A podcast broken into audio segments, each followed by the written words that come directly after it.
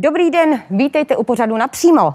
Nespravedlivý, nelogický, pomalý. Takový je vládní plán na postupné otevírání obchodů podle některých ekonomů a podnikatelů. Naslouchala vláda těm, kterých se tento plán opravdu týká a není teď na místě projednat další podporu pro podnikatele a živnostníky?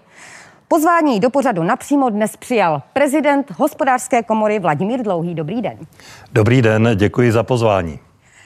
Pane Dlouhý, vláda včera představila po tom, co vy jste potom dlouho volali, scénář, jak se budou postupně otevírat obchody. Nicméně z prohlášení uh, hospodářské komory jsem nabila pocitu, že nejste úplně nadšeni. Vy jste dokonce vyzvali vládu, aby zveřejnila a obhájila model, na základě kterého tento plán postavila. Proč?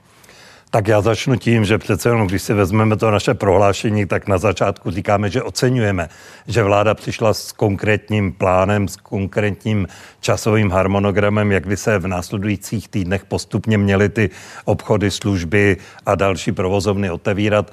Je to dobré, podnikatele jsou rádi, že třeba ne všichni s tím mohou, z toho mohou mít radost, ale aspoň je tady určitá jistota. Tak to zase, abychom nezačali úplně negativně, tak to, za to bych chtěl vládě poděkovat. Ale platí, že je tam spousta vnitřních nekonzistencí a domníváme se někdy i nespravedlnosti. A já začnu tou vaší otázkou. Podnikatelé samozřejmě naprosto respektují, že to postupné uvolňování musí souviset s epidemiologickou situací a vždycky jsme to respektovali. Na druhé straně začínáme jako se tázat sami sebe, podle jakých epidemiologických dat a podle nějakých těch modelů, o kterých se hovoří, vlastně vláda rozhoduje. Vždy Česká republika podle všech těch dat v poslední době na tom dobře. Já, jestli mohu citovat, tak my si vedeme dobře ve všech důležitých ukazatelích, jako je denní podíl pozitivních záchytů, nárůst onemocnění v rizikových skupinách, vytíženost akutní nemocniční péče a podobně. To slavné reprodukční číslo se blíží k, to, k té hodnotě jedna, kdy všichni říkají, že jakmile jsme pod ním, tak to bude víceméně za námi to největší nebezpečí. Proto nám připadá potom paradoxní, že když jsou takováto čísla, tak vláda na jednu stranu otevřela před Velikonocemi hobby markety, kdy jako dala signál, že připravena otevřít velké provozovny, aby po Velikonocích zase velké provozovny omezila. Nákupní centra mají otevřít až 8. června a přitom jakoby spíše dala prostor menším provozovnám. Čili to je, to je, proto se ptáme vlastně po těch epidemiologických faktech, ne, že bychom do toho chtěli s prominutím fušovat, ale chtěli bychom trošku znát důvody, které vládu vedly k tomu rozhodování, k takovému, jaké bylo. Takže vzhledem k tomu, jak se vyvíjela ta situace v posledních dnech, týdnech, tak podle vás vlastně tento scénář úplně nekoresponduje s tím, jak se to vyvíjí a vláda by měla zveřejnit ta data. Je no, to tak? Ano, jako to samozřejmě nechám na těch epidemiolozích. Já nikdy bych nechtěl eh, jako jim mluvit do řemesla, ale opravdu mm, nám se to zdá jednak konzervativní vzhledem k těmhle datům, že třeba některé, některé ty termíny pro to otevření jsou opravdu dlouhé, například toho 8. června nákupní centra. Navíc opravdu je to trochu nespravedlivé. Eh, především vždycky je nespravedlivá ta hranice 200 metrů čtverečních, poněž někdo má 199 a má otevřeno a někdo má 205 a má zavřeno, to je, to je první věc, ale už skoro vůbec nerozumím tomu, že když třeba kožená galantérie pod 200 metrů, která je na normální ulici, bude mít otevřeno, a stejný obchod ve stejné profesi o stejné výměře, to znamená po 200 metrů nákupním centru, má má zavřeno. Navíc eh, přeci k největší koncentraci lidí v nákupních centrech asi dochází tam, kde už to je otevřeno. To znamená v, podní, eh, v prodejnách s potravinami a s drogistickými zbožími, kde ti lidé opravdu jsou blízko sobě. Zatímco v těch menších provozovnách, obzvláště když se jedná třeba v lepších nákupních centrech o značkové zboží, tak opravdu těch lidí tam je hodně málo. Nebo já jsem mluvil teď s naším členem, eh, šéfem asociace nábytkářského průmyslu, například v takových trošku designovějších prodejnách nábytku, jako jsou showroomy eh, pro různé koupelny, kuchyně a podobně. Tam těch lidí je hrozně málo a ty mají mít, ty mají mít delší dobu zavřeno. Čili já vůbec, já se nechci stylizovat do nějakého příliš tvrdého kritika vlády, protože jsme rádi, že aspoň nějaký harmonogram je na stole, ale je tam tolik vnitřních otázek, že prostě jsme museli vydat takové prohlášení, kde jsme jednak volali po lepších informacích a jednak upozorněme na ty dílčí, dílčí konkrétní problémy, o kterých se teď bavíme.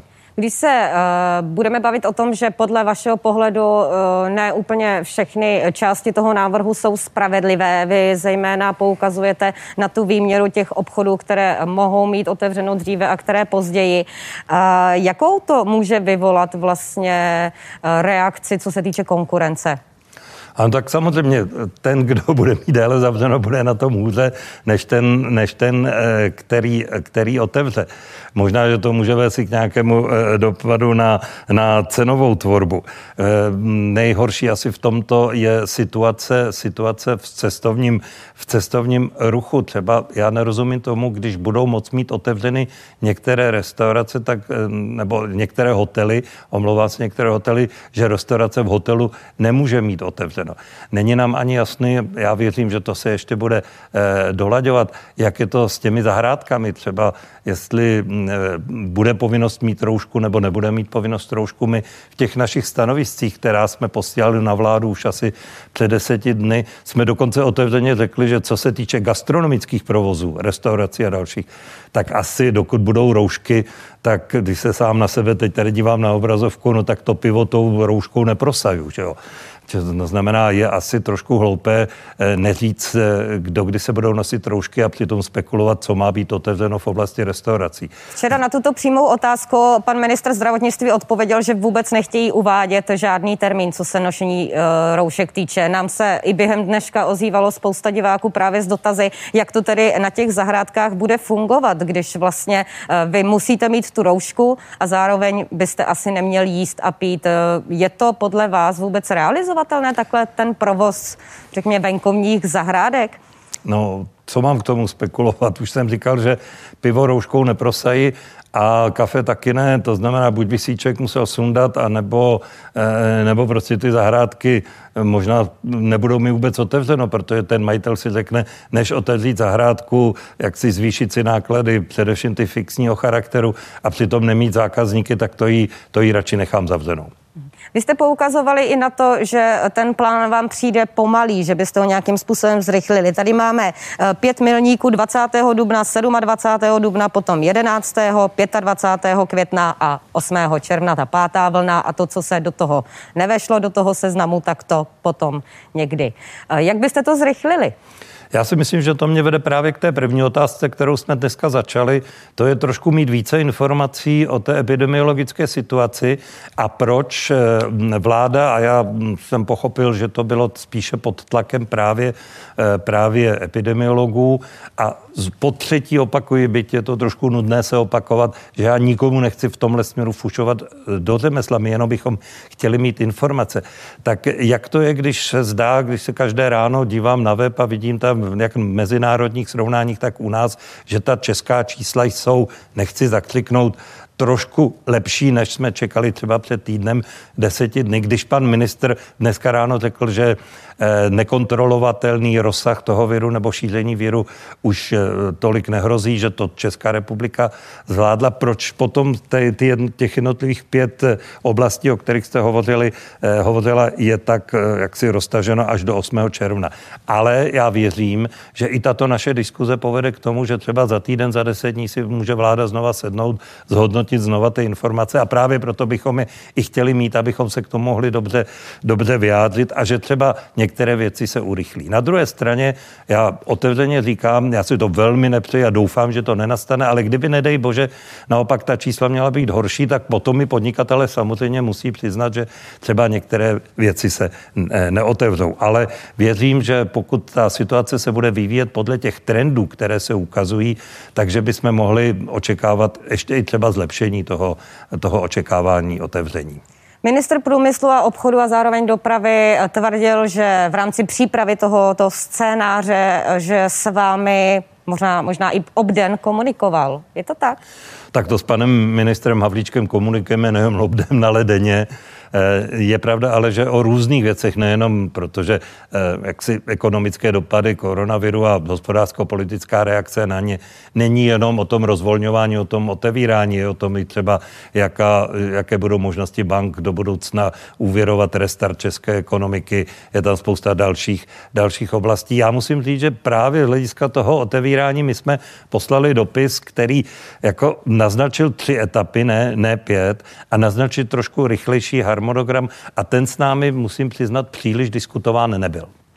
To jsem se právě chtěla zeptat. Hospodářská komora spolu s dalšími asociacemi a svazy představila svůj vlastní plán, eh, jak by se postupně mohly otevírat obchody. Eh, když vy dáváte podněty eh, na ministerstvo průmyslu, jak moc vám naslouchají? V tomto vám asi úplně teda nevyhověli, jak jsem pochopila. Já, já musím říci, že jako to naslouchání v té přípravné podobě, já, já nechci tady říkat, že by se s námi ministerstvo průmyslu nebo jakékoliv jiné ministerstvo financí a, a dalších nebavili. To, to pravda není. Jo, abych, byl, abych byl upřímný. Ale právě v tomto konkrétním příkladu my jsme připravili tři etapy, které vlastně se tím rozdělením těch jednotlivých uh, typů provozoven, obchodu a dalších do těch tří skupin, tří etap zase až tolik nelišilo. Jo? Ty, které jsou teď v etapě páté, taky u nás byly, nebyly hned na prvním místě.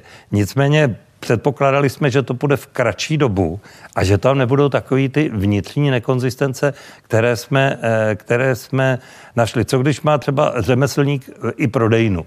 Jo, tak může vyrábět, nemůže vyrábět, má tam prodejnu, chodí, chodí mu tam lidi. A teď já, já sám si to nepamatuju, protože jsme to všechno eh, zhromažďovali během dnešního dne. My to chceme ještě zítk, do zítka dotáhnout a eh, dát to, dát to eh, k dispozici státní správě. Namátkové poslední příklad, abychom zase nezůstali jenom u těch, u těch jednotlivostí. Všichni jsme ocenili, my máme velmi aktivní asociaci provozovatelů fitness, máme asociaci provozovatelů bazénu, a saun, když tam to bude asi později, ale u těch fitness ty mohou otevřít 11. května, ale nesmějí otevřít čatnu. No zase to je stejný problém jako s těma zahrádkama, to možná spousta jich neotevře. Protože tam budou chodit klienti, nebudou se mít kde převlíknout, nebudou se mít kde, kde osprchovat. Přitom budou velké fixní náklady.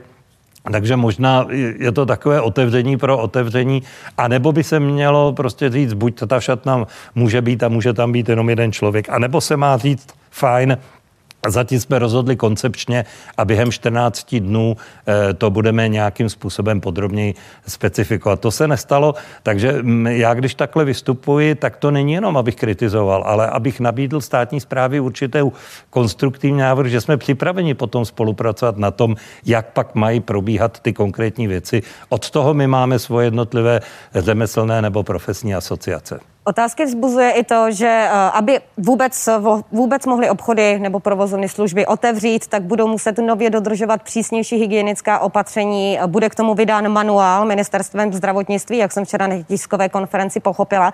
Nicméně eh, ten manuál stále neví. Eh, ti obchodníci třeba neví, co konkrétně budou muset dodržovat a kdo na to bude dohlížet potom třeba já předpokládám, že stát má na to dohlížecí orgány, to, to není věc hospodářské komory. Eh, já bych ani tak se nebál, že ten manuál není třeba hned pro provozovnu, která má otevřít 11. nebo 25 května. Já bych spíš chtěl varovat před tím, aby ten manuál byl rozumný a aby zase byl konzultován.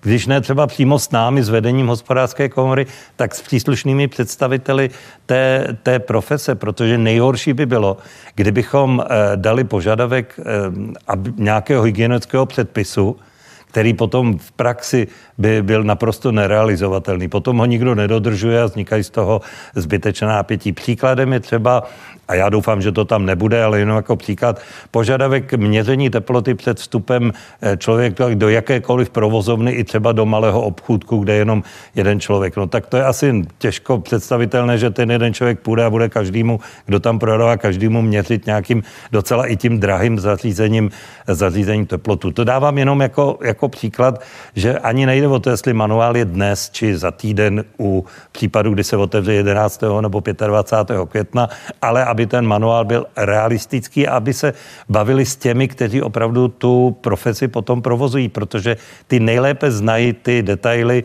a jak známo, čerty v detailech. Vy jste dnes s panem ministrem Havlíčkem mluvil, jak reagoval na ty vaše výtky? My jsme se bavili o něčem jiném, o něčem, o čem nechci teď mluvit. A je jsme, to, toto je aktuální, je tak to určitě na to taky přišla řeč. Je, je to pozitivní. On, on nám říkal, že jak si musela vláda vzít v úvahu poměrně silný názor přítomných lékařů, zdravotníků a epidemiologů. A ten byl silnější než? Uh, já jsem tam nebyl jestli se smím trošku v tomto konkrétním případě vyhnout odpovědi, ale ten výsledek je takový, jaký je. A já znova opakuju ještě, zaplepám, že něco je. Je dobře, že ta vláda se do toho pustila asi i s rizikem, že ji budeme, že ji budeme kritizovat. Čili já opakuju, je to kritika spíš směrem konstruktivně, tak snažme se to nějakým způsobem napravit. Zajímá mě, jestli eh, ten scénář se může ještě nějakým způsobem vyvíjet, jestli tam byl třeba v tom vašem hovoru příslip toho, že toto třeba není ještě definitivní, že eh, protože tam je i mezi těmi jednotlivými vlnami, mezi druhou a třetí, je to, jsou tam dva týdny, aby se vyhodnotilo, zda to funguje. Je tam nějaký takový příslip? Já si myslím, že první takové ano je. A říkám zase dneska s panem ministrem jsem fakt se mluvili a zase to bylo jenom po videokonferenci o něčem úplně jiném, ale před začátkem jsme tohle probírali. E, nicméně přeci První takové vyhodnocení přijde teď v následujících dnech, kdy proběhly Velikonoce, kdy pan ministr Hamáček, včera jsem trošku měl pocit, že jsem zlobivý chlapeček, kterému pan ministr říká, že jsem o Velikonocích zlobil a neměl jsem roušku, já jsem ji teda měl pořád, i když jsem se byl projít v lese. Eh, čili a, a musím říct, že se mi zdálo, že eh, aspoň tam, kde jsem já byl, eh, obyvatele České republiky jsou velmi disciplinovaní, čili trochu se mi takové to kárání pana ministra včera nelíbilo. No ale ta data to ukáže, ukáže se přeci jenom nějaké takové to uvolnění, otevření těch, eh, těch eh, hobby marketů, přeci jenom, že lidi více byli v kontaktu přes ty velikonoce, tak to bude první prověření na těch datech, co, k čemuž dojdeme, já nevím, do pátku nebo možná po víkendu, v pondělí, v úterý už budeme vědět více. A samozřejmě to je první příležitost tomu zhodnocení a případně se zamyslet nad tím, jestli některé věci neurychlit nebo, nedej bože, nespomalit. No a potom to půjde dál, zase, jak správně říkáte, mezi 8. a 25. květnem, nebo pardon, 11. a 8. a 25. květnem jsou ještě, eh, jak si, je ještě dostatečná dlouhá doba, eh, dva týdny k tomu, aby se to znova přehodnotilo. Pojďme teď mluvit o podpoře podnikatelů, který, kteří jsou zasažený těmi vládními opatřeními. Podnikatelé eh, často mluví o tom, že doslova bojují o přežití. Dělá podle vás vláda nebo udělala do této chvíle dost, aby jim pomohla?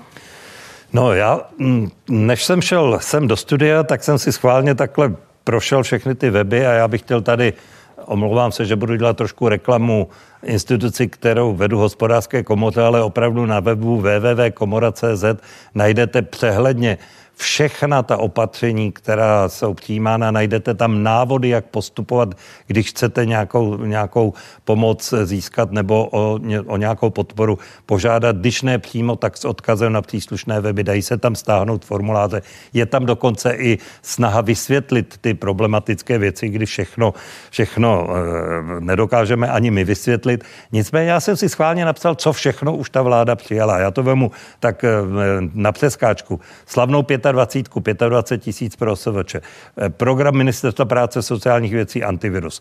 Covidy, zatím běží COVID 1, COVID 2, hovoří se o COVIDu 3, to znamená pro malé a střední podnikatele nějaké typy úvěru. Teď nediskutuju, jak rychle se to schvaluje, že je tam spousta problémů. Odložení splácení úvěru. Liber, liberační balíček eh, paní ministrině financí vyhlášený už před třemi týdny.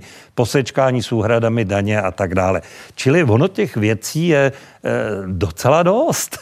Ale je obrovský rozdíl mezi koncepčním přijetí nějakého rozhodnutí vládou a jejím zúřadováním. A to se mi zdá teď důležitější. Já bych si taky přál, aby byla ještě některá podpůrná opatření, ale ta hlavní, mně se zdá, že z hlediska krátkodobé pomoci, ta hlavní rozhodnutí už byla přijata, ale hrozně jsme pomalí v tom, jak se potom ty konkrétní prostředky nebo ta pomoc nebo ta podpora dostává k lidem. Je tam nejistota, ta státní zpráva není na to personálně vybavena. Přiznávám, že někdy na straně podnikatelů i mě udivuje nízká jaksi schopnost pracovat online a tak dále. Čili on, on je to také trochu test celé společnosti, jak jsme na něco takového připraveni. Takže v, i v tomto případě uh, dvakrát, uh, dvakrát platí uh, rychlá pomoc, dvojnásobná Bez pomoc, což vlastně tady pomoc, v tomto se úplně neděje, protože rychlá... na jedné straně ty podnikatelé si stěžují, že opravdu o to přežití bojují a na druhé straně ty programy jsou schválené, ale realizace vázne, je to tak? Jistě, ale je tam i spousta věcí, kdy jako je určitý počet OSVČ malých a středních firm, které vlastně tou pomocnou sítí propadnou a nedost, nedostanou eh, nic. Máte osovače, i osovače, kteří mají zaměstnan, zaměstnance. A jak s nimi ty potom eh, z, něk, z řady těch podpor eh, vypadají?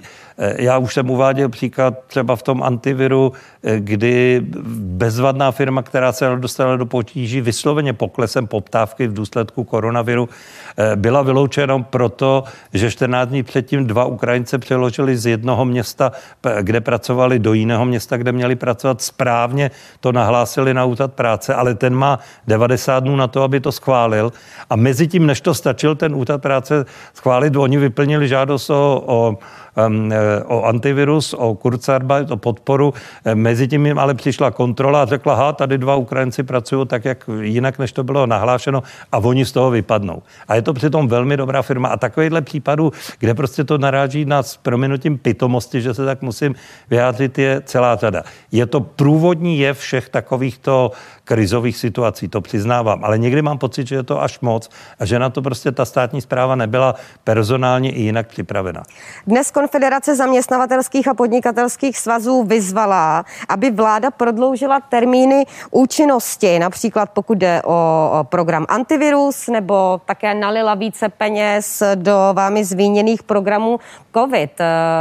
Jak vy se na to díváte? Nemyslíte si, že tím včerejškem se trochu v tomto změnila situace a že opravdu by to bylo potřeba? Nemyslím. Nemyslím, eh, a to sice v obou dvou případech. Antivirus bych si také přál, aby aby pokračoval dál. A samozřejmě za těch podmínek, za kterých je, když někdo otevře, už pak nebude mít nárok, no tak samozřejmě nebude mít, nebude mít nárok a bude samozřejmě zaměstnávat ty lidi. Nicméně eh, pořád je nejasné a obzvláště teda, když to otevírání, to rozvolňování je, je pomalejší, tak je nejasné, jak dlouho vlastně řada firm a řada provozovém podniku bude muset mít zavřeno a platí to mimo jiné i pro střední, malé a střední průmyslové firmy. Jestli se nemilím, tak pouze jedna ze tří velkých automobilek na našem území oznámila na startování provozu, ty další dvě to ještě odkládají a na ně je navázáno dodavatelsky spousta malých a středních firm, které taky třeba nechávají, nechávají lidi doma, čili ten antivirus je důležitý. A to druhé, to znamená, aby vůbec eh, jsme věděli, jakým způsobem bude dostupná likvidita. Já se omlouvám, že používám trošku profesi, profesní slova. To znamená, kolik budou mít podniky peněz k dispozici v okamžiku, kdy opravdu překonáme už to úplně nejhorší a bude se ekonomika rozbíhat, kdy budeme opravdu potřebovat, aby lidé začali na jedné straně utrácet, aby eh, firmy byly schopni eh, normálně zajistit provoz svých, eh, svých, svých výrob, ale třeba i obchodů, malých provozoven. To znamená, aby byly k dispozici peníze. Tady je hrozně důležitá spolupráce s bankovním sektorem. Každý trošku nadává na ty banky a myslí si, že jsou to instituce, které jenom mají obrovské zisky. Já netvrdím, že nemají zisky, ale současně také platí, že oni jsou při úvěrování eh, nějakým způsobem omezení pravidly, které stanoví zákony nebo regulační pravidla centrální banky nebo i pravidla evropská.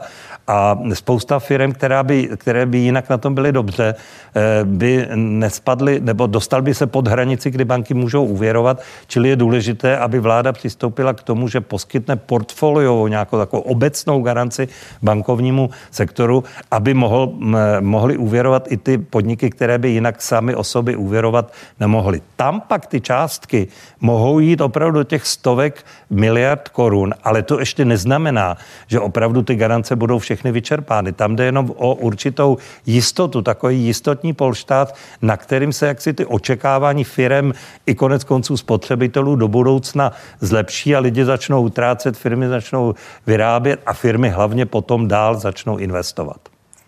Jak vnímáte to, že eh, ministr vnitra dnes na tiskové konferenci po jednání krizového štábu mluvil o tom, že zřejmě ještě bude vláda jednou žádat sněmovnu o prodloužení nouzového stavu? Eh, to já neumím posoudit, protože eh, vyhlášení nouzového stavu je věcí, která v řadě případů jaksi je sice nepříjemná, ale na druhou stranu chápu, že dá vládě možnost přijímat některá rozhodnutí dostatečně rychle a efektivní. To znamená trošku vlastně se i odpovědět na tu kritiku, o které já tady mluvím. Aniž bych chtěl spochybňovat jaksi základní demokratické principy fungování naší země za normálních podmínek, tak řada věcí, které vláda musí třeba v ekonomické oblasti udělat, je také podmíněna tím, že je schválí rychle parlament. A když je vyhlášen nouzový stav, tak samozřejmě ten parlament má prost, daleko větší prostor eh, jednak rychleji a jednat rychleji a současně jsou tam omezení, že vlastně může předkládat návrhy pouze vláda, parlament k tomu může mít pouze pozměňovací návrhy, což také urychluje projednání takových věcí, které třeba souvisí s tím, o čem jsem mluvil před chvíli, to znamená, do jaké míry do budoucna stát bude moct poskytovat garance bankovnímu sektoru. Čili já bych nějak to, ten nouzový stav není pro mě nějaký červený hadr, proti, nebo prodloužení nouzového stavu, proti kterému bych protestoval. Eh, samozřejmě nesmíme to přehánět na stranu jednou, nesmíme omezovat příliš svobody lidí, pohyb lidí a podobně. Na druhé straně umožňuje to vládě pokud třeba to bude už naposledy během toho května přijmout některá rozhodnutí rychleji a parlamentu to dává rychlejší možnost je potvrdit. Šéf krizového štábu dnes na této tiskové konferenci také rozvinul myšlenku, že eh, nezaměstnaní ty, co jsou aktuálně nezaměstnaní vlivem situace, by mohli pomoci například v zemědělství, protože právě tam teď zaměstnanci chybí eh, vlivem nedostatku eh, vlastně zahraničních sil, pracovních sezónních, sezónních pracovníků. Jak vy vnímáte tento jeho výrok? Tak to, mm, já bych rozhodně nechtěl, aby politici u nás říkali, že někdo se má sebrat a jít někam pracovat. Takové doby jsou dávno za sebou, ale myslím, že pan ministr vnitra to takto nemyslel. Já spíš tady řeknu, že i hospodářská komora eh, spustila projekt, který nazýváme Zachraň práci, je to takový mediální název. Eh, nicméně vlastně snažíme se řešit něco podobného, protože jsou tady lidé, kteří z karanténních důvodů, ošetřování dětí, eh, z důvodu, protože jejich podnik musel zavřít, že nemá poptávku nebo nemá z čeho vyrábět, eh, tak sedí doma a chtěli by pracovat. A na druhé straně jsou tady firmy, které naopak lidi potřebují. Česká pošta byla takovým příkladem. Firmy v oblasti zásilkových služeb, ale i třeba celá řada dalších, teď to zemědělství, a my jsme vytvořili jako burzu, kde každý, kdo by chtěl pracovat, tak může zůstat zaměstnán u svého současného zaměstnavatele, může jít pracovat někam jinam, nesmí mít plat nižší, než který má u toho současného, musí s tím souhlasit a může se tak najít, najít možnost uplatnění. A já musím říkat, že už máme tam několik tisíc různých, různých podaných žádostí, čili i my se snažíme samozřejmě na tento problém nějak reagovat. Hospodářská komora před několika týdny upozorňovala na to, že některé firmy ne, že se chystají propouštět, ale že už propouštět museli. Máte nějaké aktuální informace, aktuální čísla o tom, jak ta situace vypadá teď, po případě ve výhledu?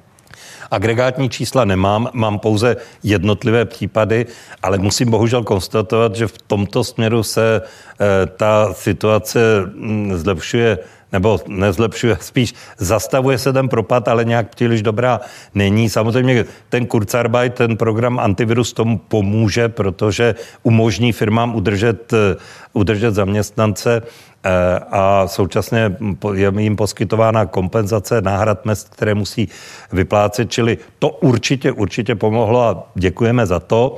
Nicméně jako mám jednotlivé případy a každý den slyším jich několik, nechtějte, abych je jmenoval, to není fér, kde opravdu ty firmy musely začít propouštět a některé hodně.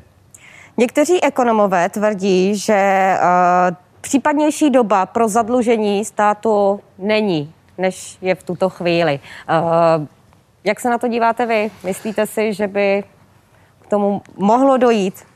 Já bych řekl skoro, že žádná doba není nějak případná pro to, aby se stát zadlužil, že spíše je to nutnost. A e, jestliže čelíme největší krizi od velké deprese z 30. Uh-huh. let minulého století, jestli je to krize větší než ta velká finanční a následně hospodářská krize před 12 lety, tak asi, a jestliže jsme země, která má velmi solidní makroekonomické parametry. To znamená, máme nízký podíl dluhu na HDP, nízký, velmi nízký podíl e, rozpočtových deficitů, nebo v některých letech v minulosti jsme měli i, i mírné přebytky. Takže to všechno nám umožňuje, abychom opravdu eh, jaksi učinili ta nezbytně nutná opatření, která dokonce si můžeme dovolit třeba z pohledu těch garancí i v řádu několika set miliard korun, což samozřejmě zhorší naši dluhovou pozici. Ale pořád se nedostaneme, i když bychom se zadlužili o těch, já nevím, několik eh, stovek miliard, Eh, přičemž já bych si nepřál, aby to, bude to asi víc než těch 200, ale by to dosáhlo nějakých astronomických čísel. A pořád na tom z hlediska třeba podílu dluhu na HDP budeme lépe než celá řada západoevropských a jihoevropských zemí ještě před začátkem této koronavirové krize. Samozřejmě je tam potom otázka, eh, kdo ten dluh, jak ten dluh budeme financovat, jestli vydáme nějaké obligace a koupí to domácí banky, nebo půjdeme na, na trhy s eurem nebo s dolarem, jakým způsobem tam budeme platit úroky do budoucna. Nicméně ze všech těchto ukazatelů Česká republika má docela dobrou pozici. Určitě naše státní obligace by každý koupil, ať domácí nebo zahraniční investor. Ještě by mě zajímalo, jak se vy jako prezident hospodářské komory díváte na ty informace o tom, že by stát třeba mohl vstupovat do některých firm. Tak já celou svoji profesní kariérou jako jsem člověk, který si nemyslí, že ve všech případech stát je eh, tím nejlepším vlastníkem. V některých případech to je na bíledni, možná v současné situaci, Nemyslím si, že v, až na opravdu velmi malé výjimky by to mělo být trvalé řešení. Nicméně v některých případech by to mohlo být přechodné řešení nebo i nějaké restrukturační řešení, kdyby po stabilizaci takového velkého podniku, který má třeba celonárodní význam, tak by potom zase mohlo dojít k pozdější eh, privatizaci. Nicméně eh, jaksi je to nástroj, který může v konkrétních dobře definovaných situacích pomoct. Eh, mluví se samozřejmě o aerolinkách, ale mohou to být i jiné případy. Nicméně, jak říkala moje babička, jako šafránu, jako šafránu. Pane Dlouhý, já vám děkuji, že jste přijal pozvání do pořadu napřímo. Tímto se s vámi loučím. Přeji hezký večer. Já vám moc děkuji za pozvání, i vám, i divákům také přeji hezký večer. Naschledanou. Politici, klíčové osobnosti Česka, témata, která vás zajímají. Budu se ptát za vás napřímo, vždy ve středu v 17.45.